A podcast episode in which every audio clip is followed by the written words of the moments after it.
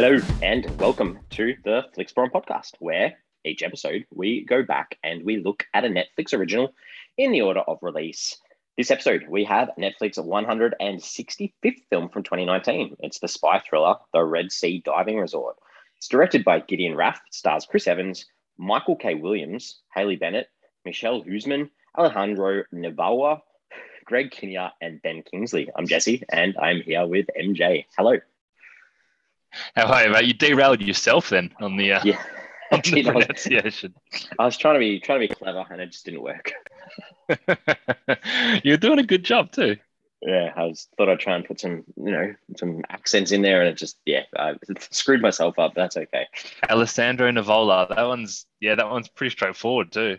It's very, yeah, very straightforward. Um, uh, yeah. Anyway, we, we're here to, chat about a, a film with Chris Evans, which is pretty exciting. Bit of um, bit of Captain America in the in the house, and Mm. I'm gonna I'll put it out there early. We're, we're gonna probably gonna spoil this film if you don't know this story um, early on, because you know I think maybe going in without any context would be nice for this one. Um, and I, I did struggle throughout to not just in my notes writing down, oh, cap, cap, cap, it's cap, Captain America. But um, we'll go from there. And we we do like to start our show off with our fast flicks, where we do a quick summary of what the Red Sea Diving Resort is about. So, what's what, what are your thoughts on this one?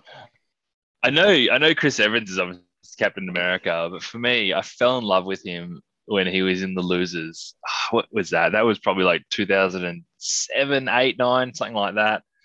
And he was just so funny. And he he'd like bulked up from like his not another teen movie days. And but he was just hilarious. And I was like, oh, Chris Evans is, is kind of great. And then he became Captain America and he became you know, who- who Chris Evans is. But he's always in my head. He's always going to be that character from The Losers. And he was so funny in that. I'd recommend anyone. I, I've got a soft spot for that film. He was, But he was in we're some, talking about- He was, oh, I was, he was in some um, rom com with the chick from Scary Movie. Was he? Is that? Yeah, Anna Faris. Yeah. It's called What's Your Number? I've actually got that That- on Blu-ray.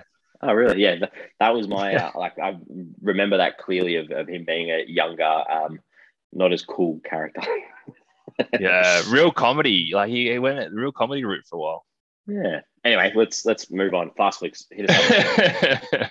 Red Sea Diving Resort, though, is based on a true story where Israeli agents run a fake diving resort in Sudan to covertly free Ethiopian refugees from local savages. Good. It's very hard to be uh, any different to you. So it's a, a group of agents uh, helped uh, to, through some agencies to purchase a rundown resort in Sudan uh, to help smuggle refugees to safety.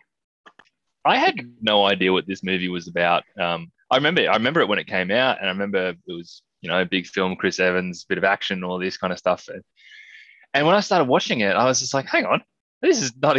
I didn't know it was um, based on a true story. I didn't know it was about a war-torn country. I had no idea any of this stuff. I thought it was just like an action thriller about these people who had this big fight at a diving resort somewhere. that was it. So I, I was completely led astray.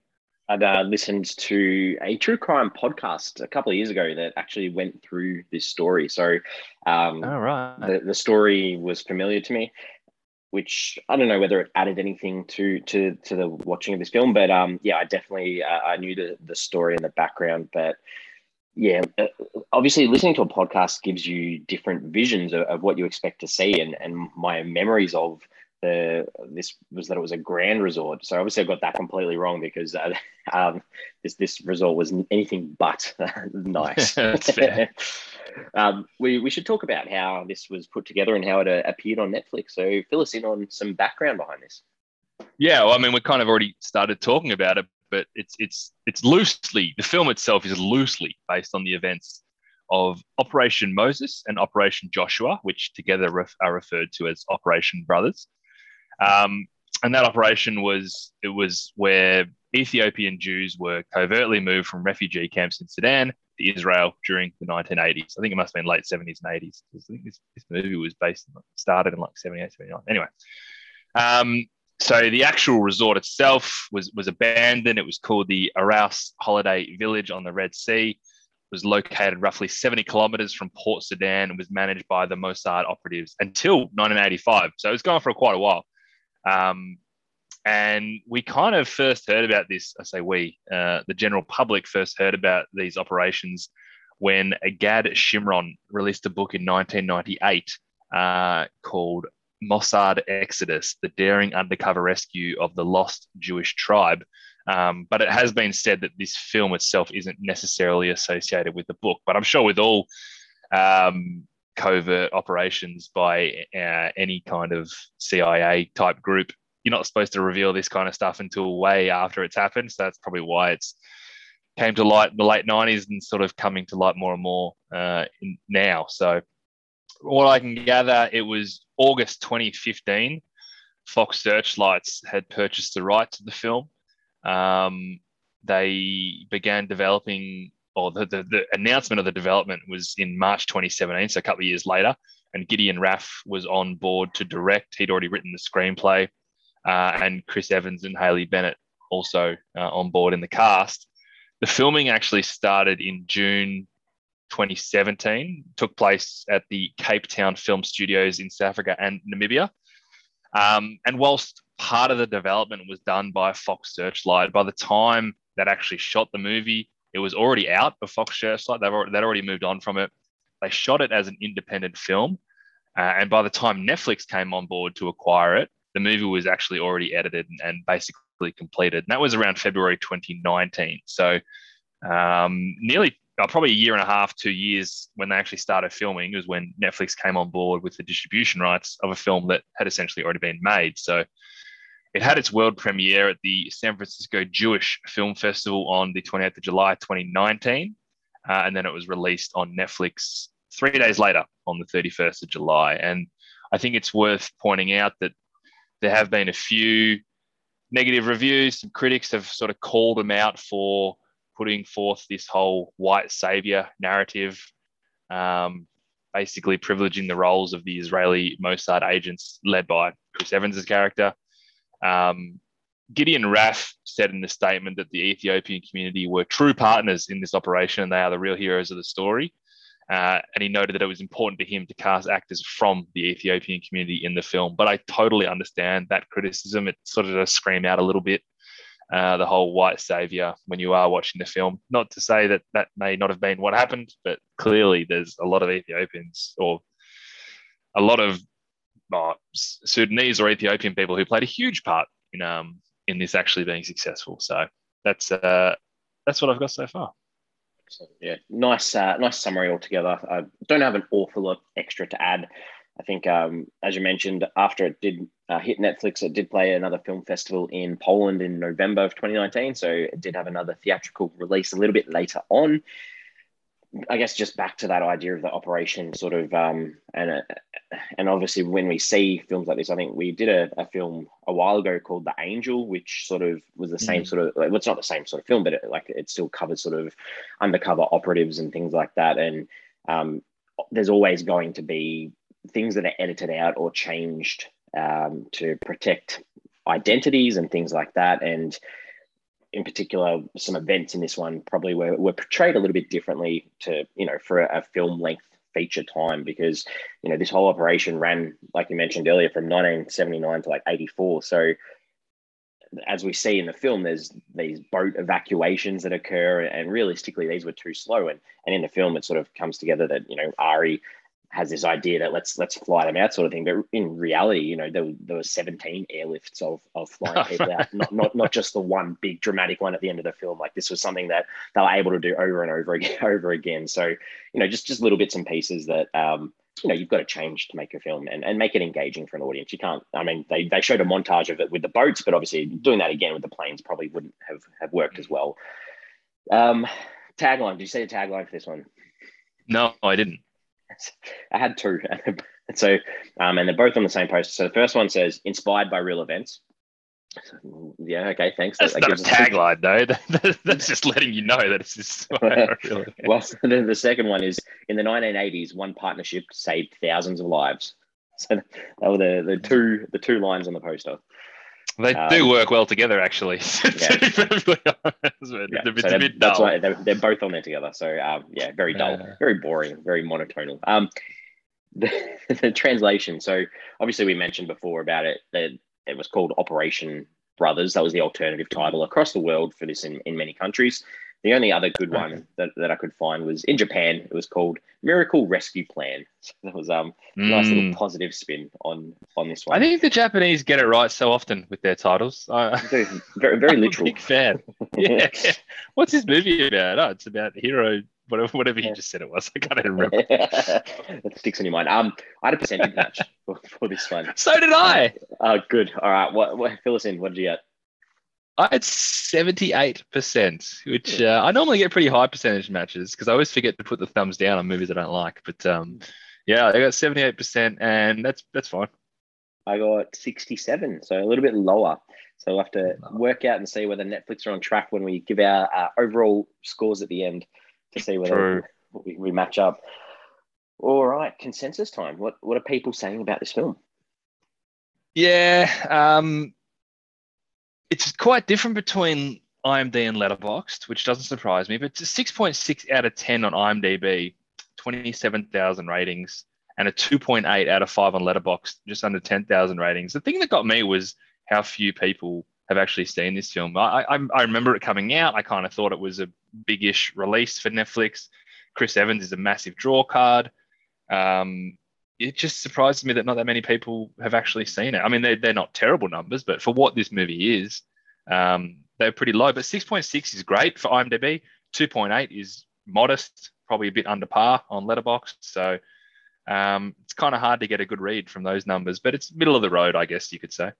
Yeah, I, I really surprised me the Letterboxd numbers too. I thought under, I, I didn't think that this would be under ten thousand at all. Like Mm. you know, you'd be thinking with some of the, the the Netflix films with big name cast members, like you mentioned, you got a lot higher numbers. So a bit of a Yeah. surprise. Um, and if we head over to Rotten Tomatoes, the critics definitely didn't like this one. Uh, sits at twenty nine percent on forty one reviews. So so rotten, but in, in a big uh, contrast, the audience has it at seventy eight percent. So Yeah, um, a lot higher, and that was on over 500 on Rotten Tomatoes. That's that's really high for Rotten Tomatoes. So not bad for um, rot. So audiences in general are seeming to enjoy this a bit more than than your, your critics, I guess. I just had a quick look then, and we did the movie Secret Obsession last week, which is a, a festering turd of a film, and that had 15,000 ratings on Letterboxd. So it had more people on Letterboxd watching Secret Obsession uh, than this. So that's that. That would be disappointing for Netflix. I think so too. Um, let's lead into our early thoughts on this one. Fill us in on uh, what your thoughts are. I I generally did enjoy this. Um, I couldn't help but think of it as a poor man's Argo in so many aspects. And when that first thought jumped into my head that like, oh, this is really similar to Argo, I couldn't shake it. I couldn't shake it at any point because every time something else happened, I'm like, oh, that's what happened in Argo. And I, I kind of get that. Uh, there's probably just a lot of similarities to these two missions that actually happened where they pulled out a, a fake uh, event to try and save people from a country that anyway. But it just makes me wonder if this film actually gets made if not for the success of argo. And, and look, for what it's worth i loved argo. And and whilst red sea diving resort was a pretty decent ride it just lacked lacked a bit of punch it lacked a bit of urgency certainly lacked that breathlessness that you get when comparing it to a movie that won best picture don't get me wrong but and, i think it's interesting that you mentioned about the um you know the the 17 airplane evacuations. This film never felt like it had a climax, and I think in the story there probably never was a climax, and they had to reinvent it. And um, yeah, I, I I could feel that was missing. Yeah, I mean, like, like I mentioned before, like I, I knew bits and pieces of the story from listening to a podcast a couple of years ago, and and I, I think it's a really good story to see. But I'm sort of on the side a little bit with some of the the critics that we've probably seen of this film in that I wanted more context behind the need for the refugees fleeing this civil war, um, rather than just the whole focus being on the rescue efforts. Like it's it's great to see that, but you need to have the context behind that rather than just being like they're being chased, so we need to get them out. Like give us a bit more background knowledge rather than just a short voiceover at the start and at the end. But I I, I think it it was still an engaging film and it was still well made and, and well performed and looked nice. It's just uh, the the narrative I needed a little bit more from it. I totally agree with that, and I'm going to plead massive ignorance here that I didn't even know that there were Ethiopian Jews. I, I didn't know that was a thing.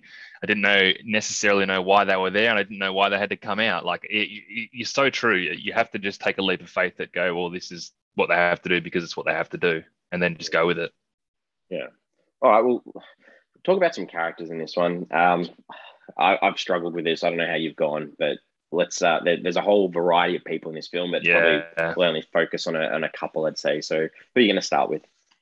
Well, I also wanted to say, and this has nothing to do with. Well, maybe it does have something to do with the film, but it always annoys me when IMDb lists the casts in order that they appear on screen, and I'm sure it is reflective of how they appear in the credits.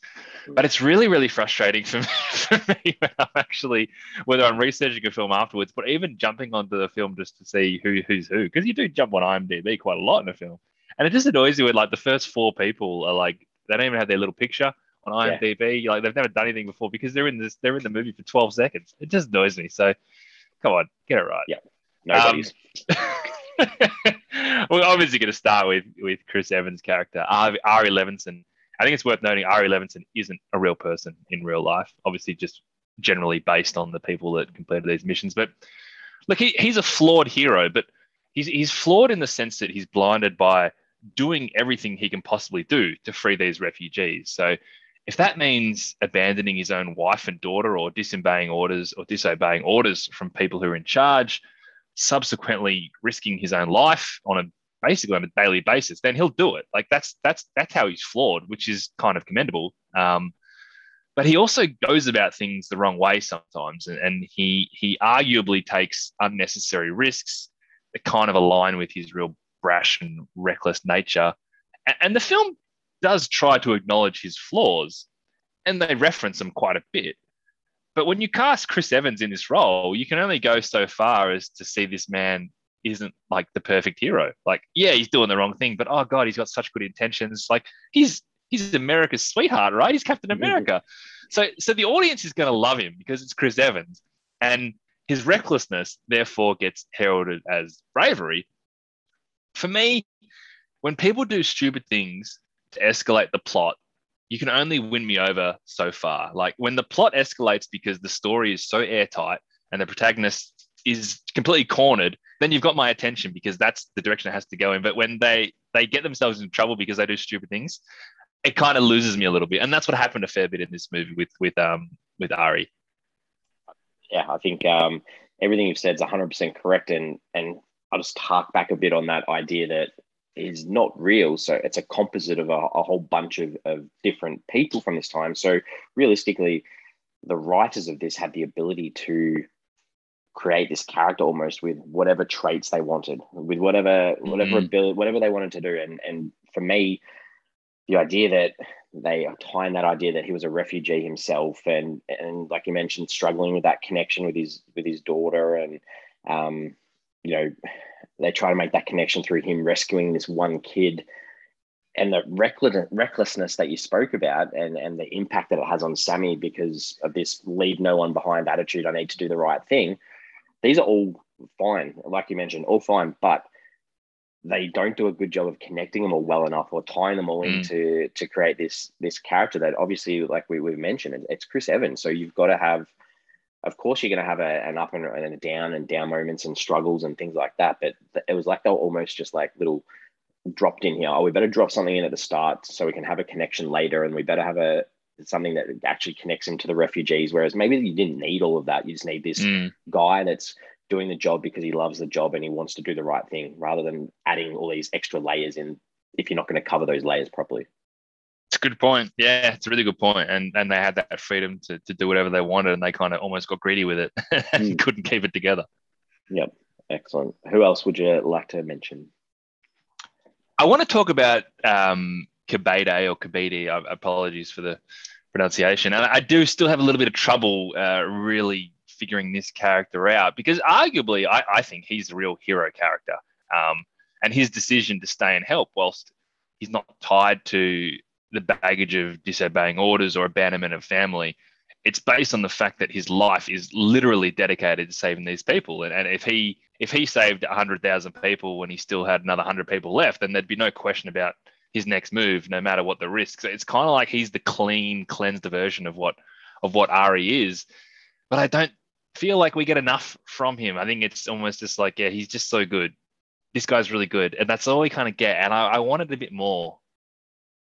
They, it's like they sort of left him out from a huge chunk in the middle that we could have followed along a bit more. And like I mentioned at the start too, that that's the sort of the side of the story that's probably more important is to see what he's mm. actually doing with these peoples in that refuge and and the work that he's doing to get them there in the first place. And we understand, like you know, it's almost the the background behind him and and Ari, they're, they're almost too similar in their save everyone at all costs. Whereas you sort of need a little bit of a differentiation between them. Whereas you, you want to make Kebede the the actual hero of this film and show us some more flaws in Ari instead. I don't know if that's um, I don't know. It, it, it's a tricky one because obviously, like when I was looking at this, this guy's actually probably one of the characters that's actually based on a real character. So he's based on um, this activist from Ethiopia called Ferede Aklum, um, and he was, you know, it, it, I, I feel like if you've got a real person, then the, then you can that fake character or the, the composite character you can change a bit more it's a great point as well, um, particularly when you do talk about the whole white savior of this film. We take for granted that um, Ari Levinson had like 300 people on a nightly basis just delivered to him so that he could smuggle them out. The work that went into getting them to him in the first place would have been astronomical. And it's again, it's kind of glossed over. And I guess that's where they've missed a beat when when making this film because maybe there's a a true hero story there, and maybe that doesn't resonate with the Western audience. So, I mean, that's that's a decision that you make, right? All right. Anyone else? I do want to talk about Sammy. I know there's lots of characters, and I can't really glean much from them, but for, for me, Sammy was was the voice of reason in this film, and, and definitely the character that I identified with the most. Um, I think they probably glossed over a little bit was the work that he actually does and his ability to want to be there and put himself in danger to help. And I think that coincides with his pretty logical hesitance to take these risks. I think everyone else is heralded as, you're so great because you didn't think twice about going in and helping. I think it's kind of normal to, to think twice about putting yourself in these situations. And I think throughout the film, he's the one who's providing that logical path forward and he gets ignored pretty blatantly. And he eventually cracks, which I like too, I just I feel like a lot of the audience would have identified with him, and I think that's why this character works and why he's actually really really important to make this film um, function properly, or otherwise it is just almost like a hero film um, that you can't really relate to. Yeah, I think it was nice to see sort of the, the resent that he held towards Ari gave you that opposite to you know to, to, feeling like yes this guy is a little bit um, over the top and a little bit too um, irrational sometimes with his decision making. And I think the one thing behind him a little bit, I, I, probably wanted one clear understanding as to why he just follows Ari so blindly. I just wanted to say, you know, what what is it about your connection to him? Like, yes, we know you want to do good, but you can do good in so many other ways as well. So, what is it about following Ari that? Why do you have to do that? I think just one little bit that a little bit more behind that than them having worked previously in the past. Oh, for sure. I totally agree. I think this film could have could have really benefited from actually focusing more on this character and why he feels the way he does. Because then you actually see the proper holes in Ari as opposed to just seeing them on the surface. And that's why you still have to walk away from this film going, oh, Chris Evans just played a hero in this film. What a great, what a great role that was. But if you actually focus more on Sammy, all they do is is have that little and that kind of I really like the scene where they where he just went nuts at him in the jail cell and they obviously end up having a fight. But the end of that scene is just them going, oh, yeah, we had a fight. That was it. And I, I think that was a really good opportunity to really open up and go, hey, this is a really flawed hero. Like you can re- read between the lines and see how flawed Ari is because Sammy is the one that's actually exposing it. And yeah, there's something romantic about him that you do want to follow him. Let's let's see it more. Let's show it more. So you're 100% right. I think not just for this character, but I think it, it elevates the film in general. There was a whole range of other characters. Is there, there any that you wanted to like? There wasn't a lot of context behind the rest of them, but is there any that you wanted to touch on? There's actually not, and Ben Kingsley's in this film, and I wanted to talk about him, and I'm just racking my brain. I'm like, he's just a nothing sort of character, and I thought Greg Kinnear, maybe there's something there, but there's not really. It's it's all what you see is what you get. I think with these characters. I, I had them all listed, but there's like So even, even the even the other partners. It's like you didn't really learn much about apart from No. Rachel, maybe who was sort of that steady mind. Um, but the other two blokes didn't really add anything at all, other than just being there. No. I, I was expecting more from Rachel too. It kind of just went nowhere um, Mm. with her. She became very much a bit part when I thought she was going to be more. hmm. Uh, the director Gideon Raff. Anything that you found out about him? Well, he's born in Israel, so obviously there's a connection to this story. Um, and I think I read him saying something like he, he grew up knowing this story, not necessarily the, the ins and outs of it, but you know, he was very familiar with the the idea of the Ethiopian Jews and, and getting them to Israel in some capacity. But he's a writer producer on Homeland, probably his biggest his biggest credit in the industry. And apart from a couple of small horror esque movies in 07 and 08, this is his only directing gig on a feature film, I believe. But he's done a fair bit of TV. Yeah, I think the only thing I'll echo is lots of writing for Homeland and directing like some episodes of Quantico. So um, probably leads well to him getting this this film and, and and those you know it's the same sort of style and genre that you can you can see from those TV shows in this as well. Yeah. Well, he wrote this as well, right? So he's obviously invested in the in the story. Hmm. Okay, scene time. What are some scenes in this that you enjoyed? You're gonna hate this. There's one thing that I did like, and it's really, really cheesy, and I don't know why I like it because in some films I wouldn't like it, but it just I just liked it in this film. They had so many times where they kind of assembled in like a hero shot formation. And I There's just- one it happened like the first time, and I was like, "Oh, this is kind of cool." And then they just kept doing it. I'm like, "You know what? I'm in for it." it's like the one on the beach where the camera just like goes across all their faces, and I was like, oh god, they're the Avengers, are they? you imagine there's like these spots in the sand. It's like, all right, by the time the camera's here, you need to end up there and you need to look brooding over into the distance. I don't know. I just, I kind of like that in a real cheesy way. Um, I thought, I thought the first run they did was pretty good. And I'm, I'm talking about um, the, the way it made me feel, that the, the thriller sort of elements to it that elicited emotion. The first run they did was pretty good when you sort of figure out what we're actually going to be doing and how it's going to work. And I was sort of sure they were going to fail, and I didn't want them to. I thought that would have been a bit, um, bit too cliche. So the idea of them succeeding with that first run actually felt really good to me. But then I also realized that it's based on a true story, and they probably just did just succeed over and over again, and that's why this hasn't been a movie until now. Um, and then on from that, I, I don't normally. Oh, sometimes I do. That's not fair, but I really liked that the the montage they had with the the Duran Duran hungry like was it Duran Duran hungry like a like the wolf. I actually liked that montage because it, it gave you context of the scope of this.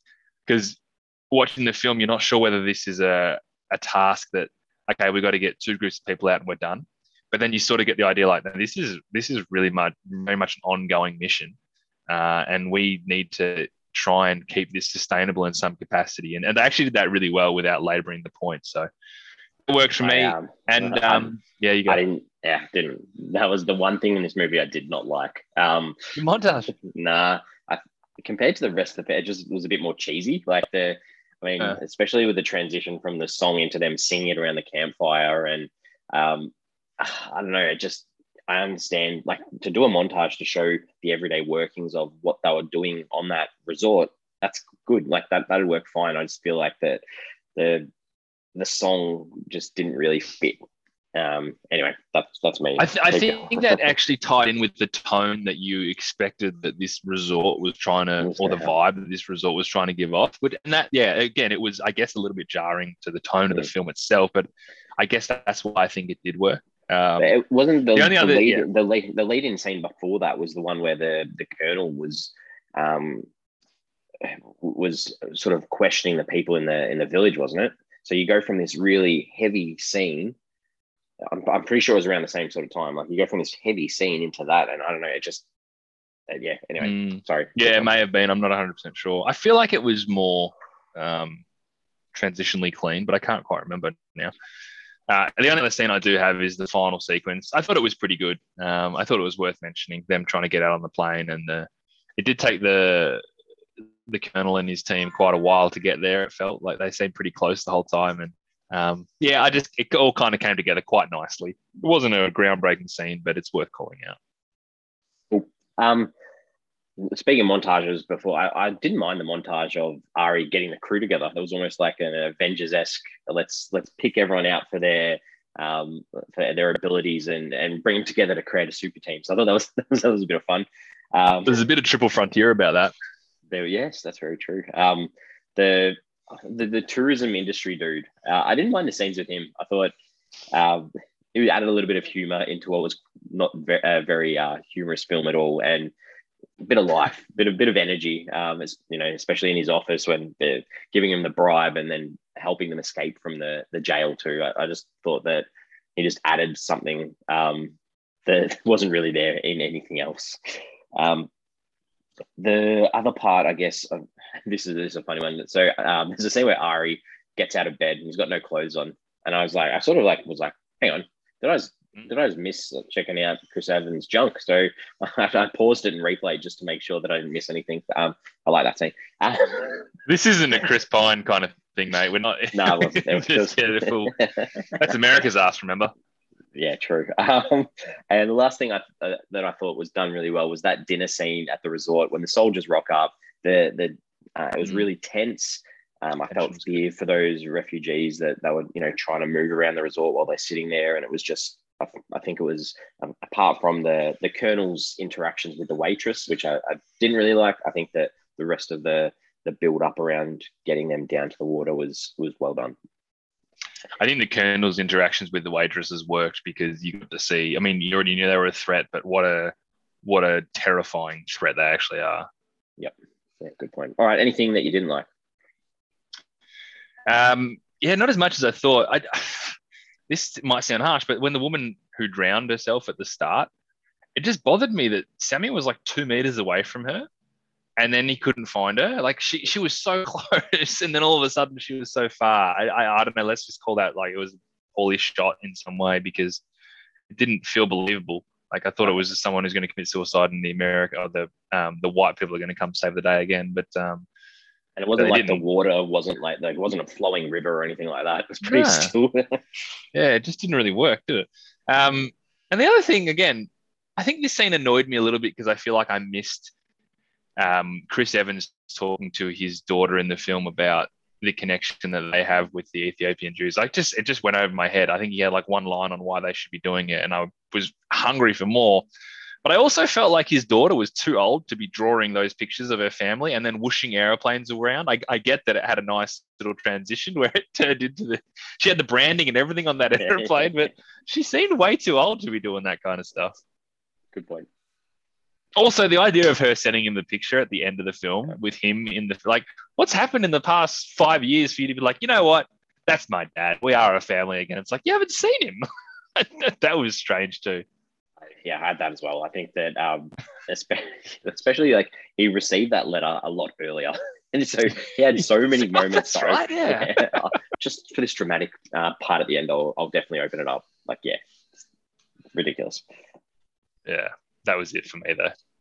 All right. Um, yeah, I'm, i mentioned the the montage before. Um, I'm I'm gonna I'm putting this in here just because for context, but and it's not that I didn't like the scene; it just brought up bad memories, and maybe it's because it was well done. But that scene at the end where they're all getting on the plane, it just brought back memories of the recent thing in Afghanistan with trying to get all those people on that plane at the same time. There's some of those shots that just look so similar to something that's happened in 2021, and um, I don't know. Like I just feel like you needed the the, the pilot sort of making kicking up such a big deal about you know mm. I can't mm. fit you all in, and then they spend a couple of minutes taking out all the chairs and things like that.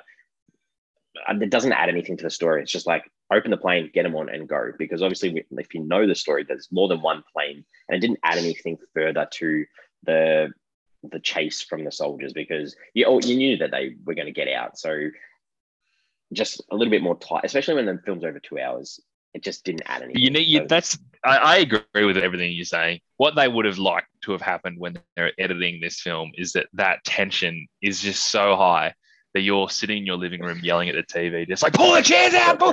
like True. Yeah. I, I I can't watch Argo without that last scene where they're trying to get onto the plane and not just be in absolute like sweats. And I remember watching that at the movies, and I've never done this before. That I was and I, literally on the edge of my seat. Like by the time that scene finished, I like took stock of where I was. I'm like, oh, that's why they call it on the edge of your seat because I had moved forward into my seat, and, and that's what they would have wanted to create. And you're right, they didn't. They didn't create. Didn't that. do it. Yeah, good explanation. Thank you. That was that was good. Um, themes and ideas. What, what's uh, what's this one saying? Yeah, like in a in a really literal way, this is the idea of, of right versus wrong. That that question comes up so often in the film, and um, that idea is very much guided by the political decisions that govern these movements, and, and then that just dictates what can be achieved when you've got a moral decision versus a political decision. And I think so much of this film is like, ah, we can't do any more because we're being pulled out. All right, let's start again and regroup. And then finally, in the final scene, it's appealing to Greg Kinnear's character and go, look, the political decision isn't to bring a plane in and free these people, but you know what? You're a human. I'm a human. What do you want to do about it? And, and you, you, you do have to make that moral decision from from time to time. Um, I do kind of appreciate that there was no romance in this film. Like no one really had a romantic connection with anybody, which is so rare in films. Just to even have one little flitter of um, connection with two characters that you sort of show that wasn't there at all because it would have not been relevant or would have gotten in the way of the story they're trying to tell. So I did appreciate that. Um, it almost, yeah, there's a heap um, more. I did almost think that maybe there was something because on the plane at the end, um, was it Rachel was like leaning on Jacob Max or one of them, and I was like, maybe there was they tried to put something in there, and just decided yeah. to leave it out. But yeah, I think uh, good, good point. Um, but yeah, that, that, like there's obviously the whole idea of murder and genocide, and yep. the historical aspects of this film. But um, yeah, there's there's there's a bit in it. Yeah, uh, I think I agree with you on that. Doing the right thing, and they make it clear right at the end too with the refugee issue in the world. Like they just, I guess, even if this film highlights the the issue that the current world still faces, and it was like 65 million displaced people in the world still. Like that's that's a lot of people um, in in a current society that that don't have a home that they've had to so, flee their home. So um, I think that the sad thing about this is that the theme of this film should have been the idea of of why these people are fleeing. So like racism, anti-Semitism, and that they should have been the driving force of this film, and they're not touched on. So I think that is a little bit of a, a negative thing when they could have quite easily been incorporated into this um, through this idea of, of being a hero, um, except making other people the hero rather than a white dude, I guess. mm, yeah, no, you're right. It, that makes a different movie and probably a better one. Yep. Um, what did you take away from this? Look, one thing they did really well was um, I always get that that feeling of unease when you're in a foreign country with different rules and mm. you never quite know what you're doing and, and whether it's the right thing or whether you're going to get in trouble. Uh, they actually created that very, very well. Um, I definitely felt that so often in the film. Um, look, the, the other side of what I take away is that, is that I've learned something watching this film. I was wildly unaware of, of obviously just the hardships that these Ethiopian Jews in general have gone through, let alone this mission itself and what actually took place. So that's something that I take away and something that I learn. I think when I look back on this film, I don't think I can ever shake off the Argo comparisons. I think whenever I think about it, I'll be like, oh yeah, this was that that Argo film because that's that's what it felt like. You know, so much of it felt like that. But there, there is there is other components that um, that will stick with me. I'm going to be repetitive here. And I'm just going to say I'm taking away from this film that if you're going to make a film around such an important issue and cover the evacuation of people, you need to give context to the reason behind why they're being evacuated or give the story of those people. Um, and to me, that's the takeaway from this is that you can't tell a story like this without telling the story of the people that you, you you're putting forth. So that's all I'm taking away. I think it's a it, it's a limitation in the film, and I think there's going to be, and probably why the critic scores are so low on Rotten Tomatoes, for example. But on the flip side, there's some really high audience scores who who are more than happy to take that leap of faith. And I know people that would watch this film and go, "Yeah, that was a great film. I really enjoyed it." It's like, I so why were they taking that? Why were the Ethiopian Jews trying to flee? It's like, oh, I don't know. They were just in danger, and that's sometimes that's enough for audiences. And I wonder they just got to a point making this film where we're like, we're just going to rely on that and and hope that the entertainment factor gets the rest over the line. Which you know, you could argue that the scores are there's enough people that did like this film, um, and that's what they took out of it. But I agree with you; it, it limits the film in a big way.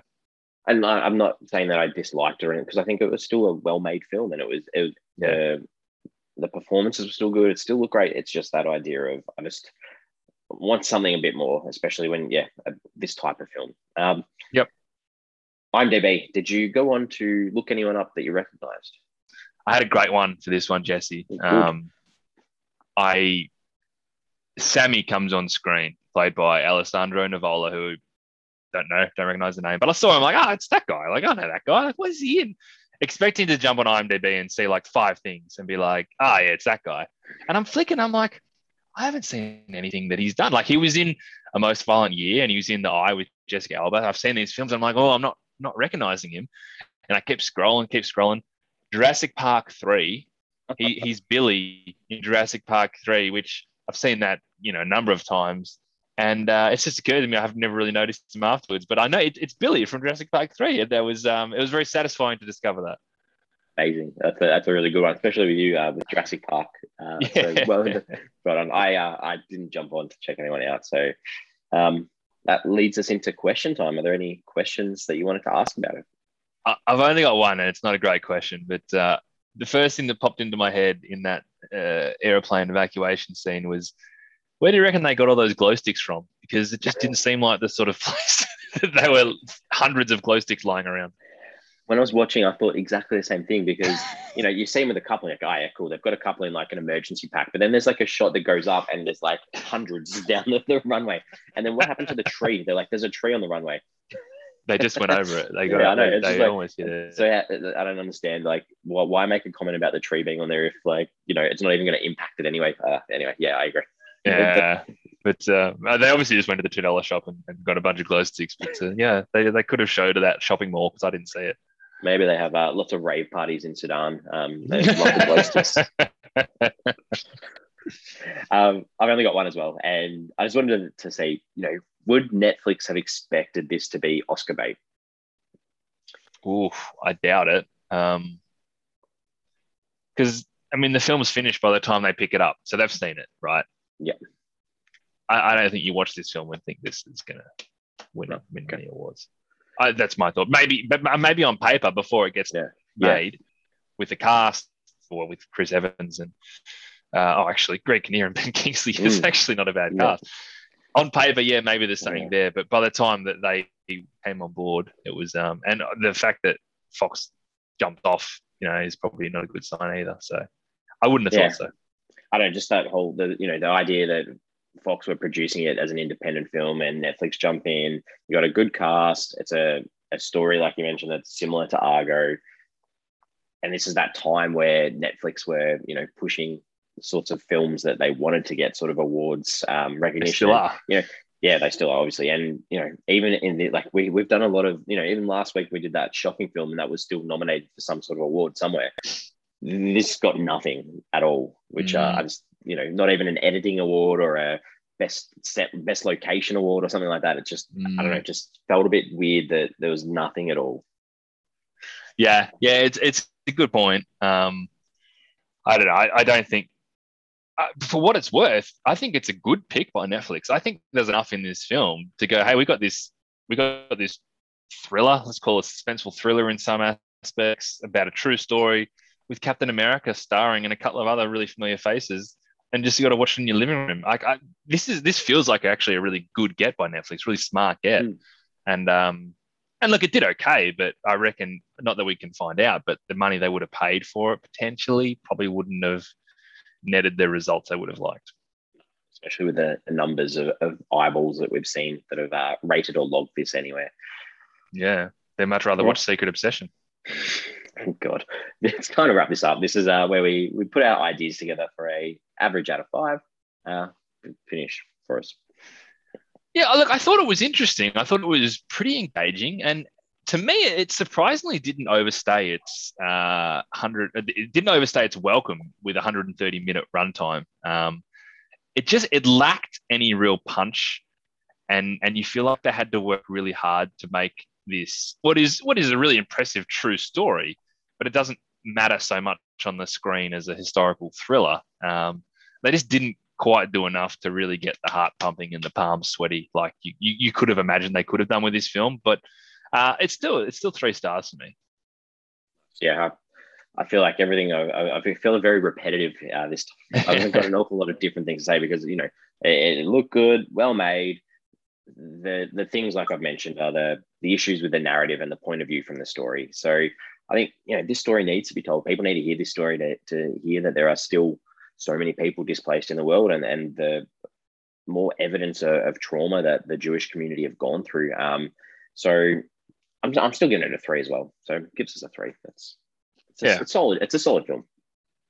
What do you think about the runtime? Because I didn't hate it. It actually it was kind of all right. Yeah, it, I didn't. It didn't drag. There weren't times where I was mm. constantly checking how long to go. I mean, it. Yeah, considering it, like you mentioned, it's over two hours.